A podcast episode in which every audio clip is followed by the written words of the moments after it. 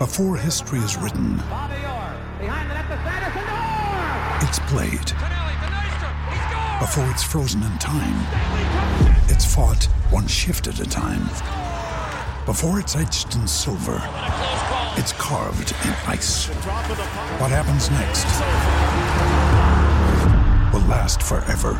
The Stanley Cup Final on ABC and ESPN Plus begins Saturday. Another day is here, and you're ready for it. What to wear? Check. Breakfast, lunch, and dinner? Check. Planning for what's next and how to save for it? That's where Bank of America can help. For your financial to-dos, Bank of America has experts ready to help get you closer to your goals. Get started at one of our local financial centers or 24-7 in our mobile banking app. Find a location near you at bankofamerica.com slash talk to us. What would you like the power to do? Mobile banking requires downloading the app and is only available for select devices. Message and data rates may apply. Bank of America and a member FDIC.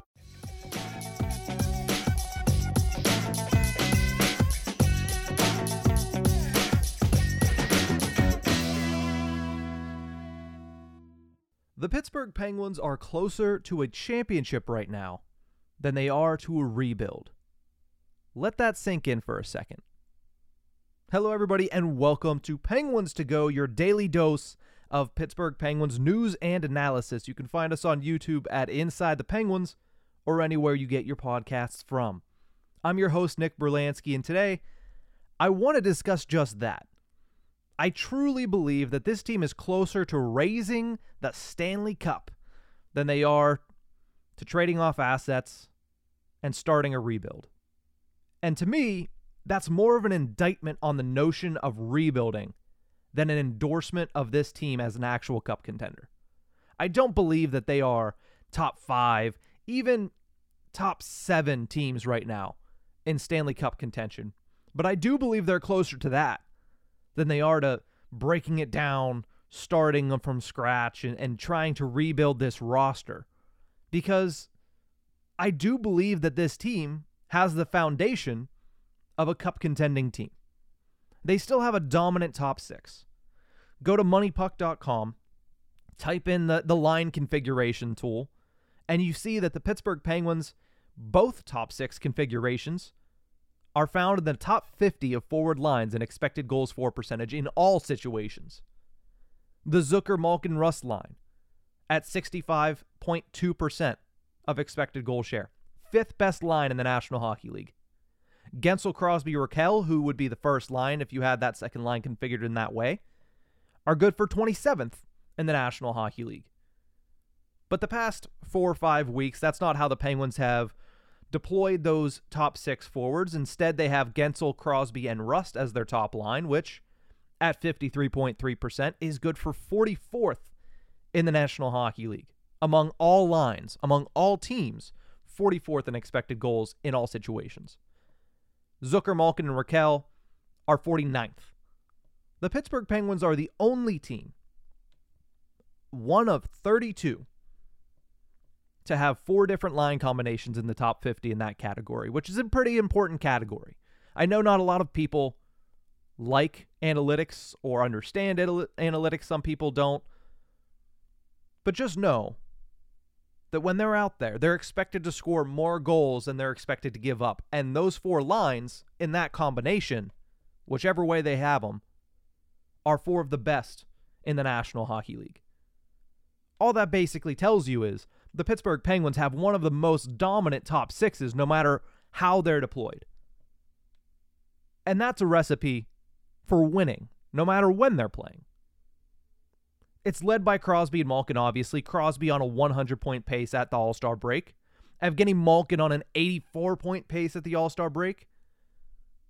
These guys, at their advanced age, as everybody likes to bring up, are playing like they're still in their prime.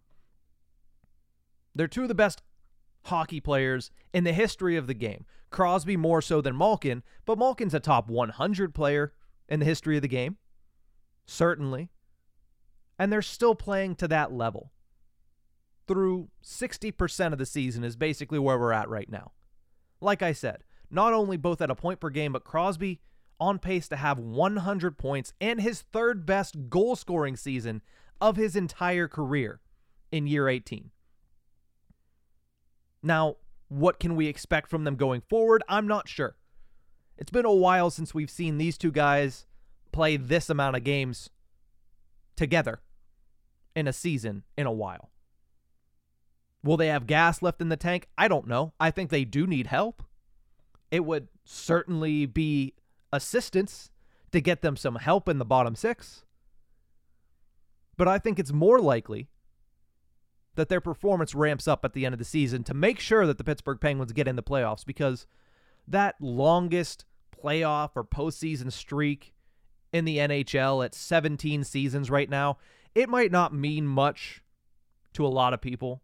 I'll tell you something, it means something to these guys. That's not the end goal for them. They're not going to be content with that. That's not the standard. But that's where they want to start.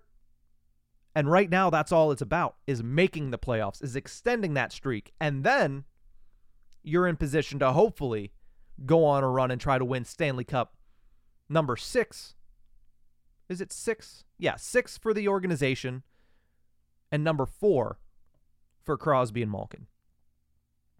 So I believe in the Penguins for that alone, let alone the fact that Tristan Jarry, there's a lot of question marks surrounding him right now. What is his injury status? Is he day to day? Is he going to be week to week? All we knew is that they shut him down for the All Star break. That's all we know. We don't know if it's, hey, we expect him to be back on Tuesday, or hey, we're going to shut him down for this amount of time, and then we'll reevaluate when we get back on Sunday. We don't know where he's at.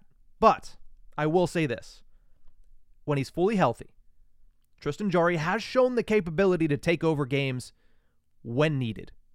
Not only individual games, but Tristan Jarry has shown the capability to take over games for a week long stretch, two week stretch, even times we saw in December, almost a month long stretch, where he's one of the best goaltenders in the National Hockey League. And if you can get that level of goaltending in March, in April, into May, your team has a shot. Combine that with the top six, and your team has a shot. Those are the biggest reasons why I think this team has an outside chance of being a cup contender. Now, there's a lot of work to be done between now and then, but I feel they're closer to that than they are to the other end of the spectrum, which is a rebuild.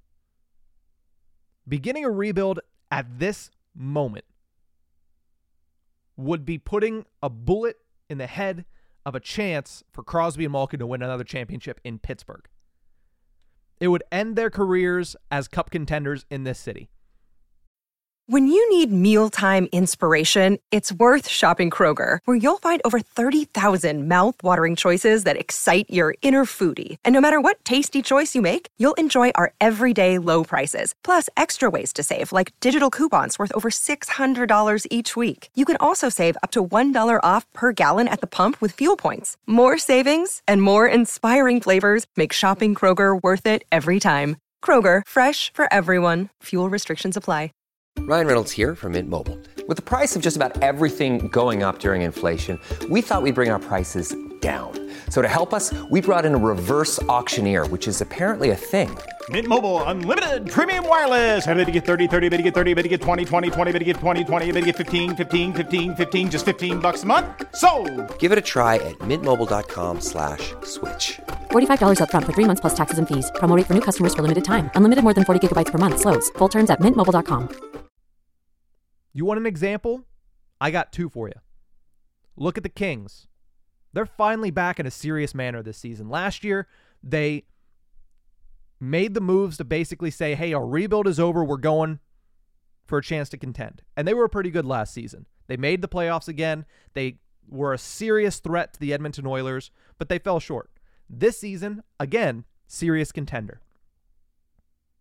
Last season that they were a playoff contender before these past two, 2014. 2014. Kopitar and Doughty are now 35 and 33 years old, which are the aging core for that team. And they're just now getting back nine years later. Crosby's 35. Malkin is 36. In nine years, they'll be long out of the league. So that example is out the window. Can't can't do that. Can't do the Kings rebuild. How about the Blackhawks? Chicago Blackhawks, oftenly considered the other franchise, the other legacy team of the salary cap era besides the Pittsburgh Penguins. They're still bottoming out for a rebuild. They haven't started their ascent back up to the top. They haven't. The last season that they were playoff contenders, 2017, when they were swept by the Nashville Predators in the first round, and that was it. Kane and Toews are both 34 years old, and both of them on the trade block this year. Is that what you want? That by next year, the year after, the Penguins are, you know, let's let's trade Crosby, trade Malkin to give them an opportunity another Stanley Cup because it's not going to come here. That's what happens if you start the rebuild now. It's it's not a great situation to be in as an organization. But if you look at where they're at, starting a rebuild is just going to be shooting themselves in the foot. Is going to be ending the careers of Sidney Crosby and Evgeny Malkin as Stanley Cup contenders in Pittsburgh for good. Closes that window. Everybody loves to talk about the window. That closes it completely. It wouldn't be the first time they shot themselves in the foot in this era, the post back to back cup era. They've done it a lot. A lot of it's on Ron Hextall, McCann, and Tanev, and the way he handled the expansion draft. That was shooting himself in the foot. The Jeff Carter contract, shooting himself in the foot. The failure to address goaltending last summer, shooting himself in the foot. So they first and foremost need to stop the bleeding with that. Stop making moves that pull your team back from being a cup contender and start making moves that push them forward. Now, I, it's easier said than done. I understand it's a difficult situation right now. Salary cap is not his friend right now. The market itself is not his friend. You look at what the Islanders just did in overpaying a lot for a rental because it's what the market is right now. It is a seller's market. Right? So it's a tough situation to be put in. And Hextall knew that when he took the job. When he took the job, it was the last ownership group, and they said, you know what?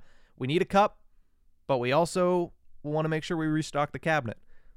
And as, as Josh Yohe said on the Locked On Penguins podcast with Hunter Hodes, if you haven't listened to it, I suggest you go and listen to it because it is a, a fantastic, basically, tete a tete about where the Penguins are at right now in the season. 50 minutes of pure entertainment. I, again, a good job over there by Hunter, and of course, Josh being the predominant voice on the Pittsburgh Penguins, in my opinion. They talked about, you know what, the old ownership group put Hextall in a bad situation, might have forced some of these moves, but now look at where you're at with, with Fenway Sports Group. They're at the end of their leash with Ron Hextall.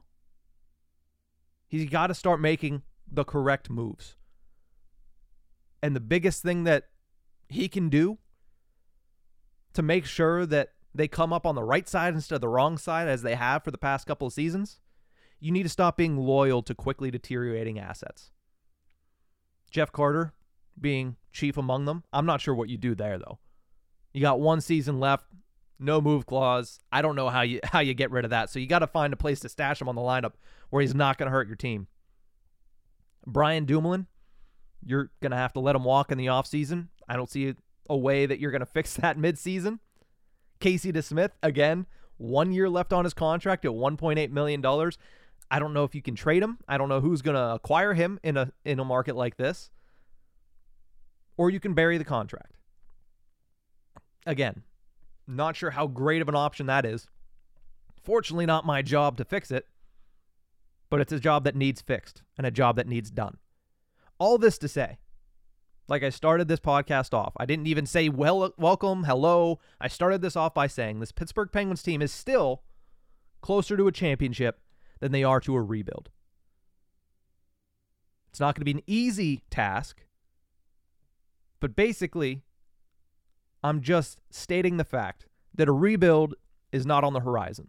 Fenway doesn't want it, Crosby doesn't want it, Malkin doesn't want it, Sullivan doesn't want it. You shouldn't want it either because the second they admit that they're rebuilding, the second they start selling off assets, Zucker, Rust, Rakell, any of those players, once you start that rebuild, you're not seeing the Pittsburgh Penguins as a cup contender or a playoff contender for multiple seasons. Half dozen, decade, I don't know where it's at because those other teams restock their cabinet. The Penguins have yet to start doing that. And they're far, far away from being able to turn the cycle around and hitting that quick rebuild button because there is no quick rebuild with this team. It's going to be a long time. So if you're calling for a rebuild, just realize you're calling for the end of Crosby and Malkin's career as a cup contender with the Pittsburgh Penguins. That's going to do it for this one. Thank you so much for tuning in. You can find us on YouTube at Inside the Penguins or anywhere you get your podcast from. We'll be back next week, along with the return of Penguins hockey on Tuesday against the Colorado Avalanche. We'll see you then. Have a great weekend, Pens fans.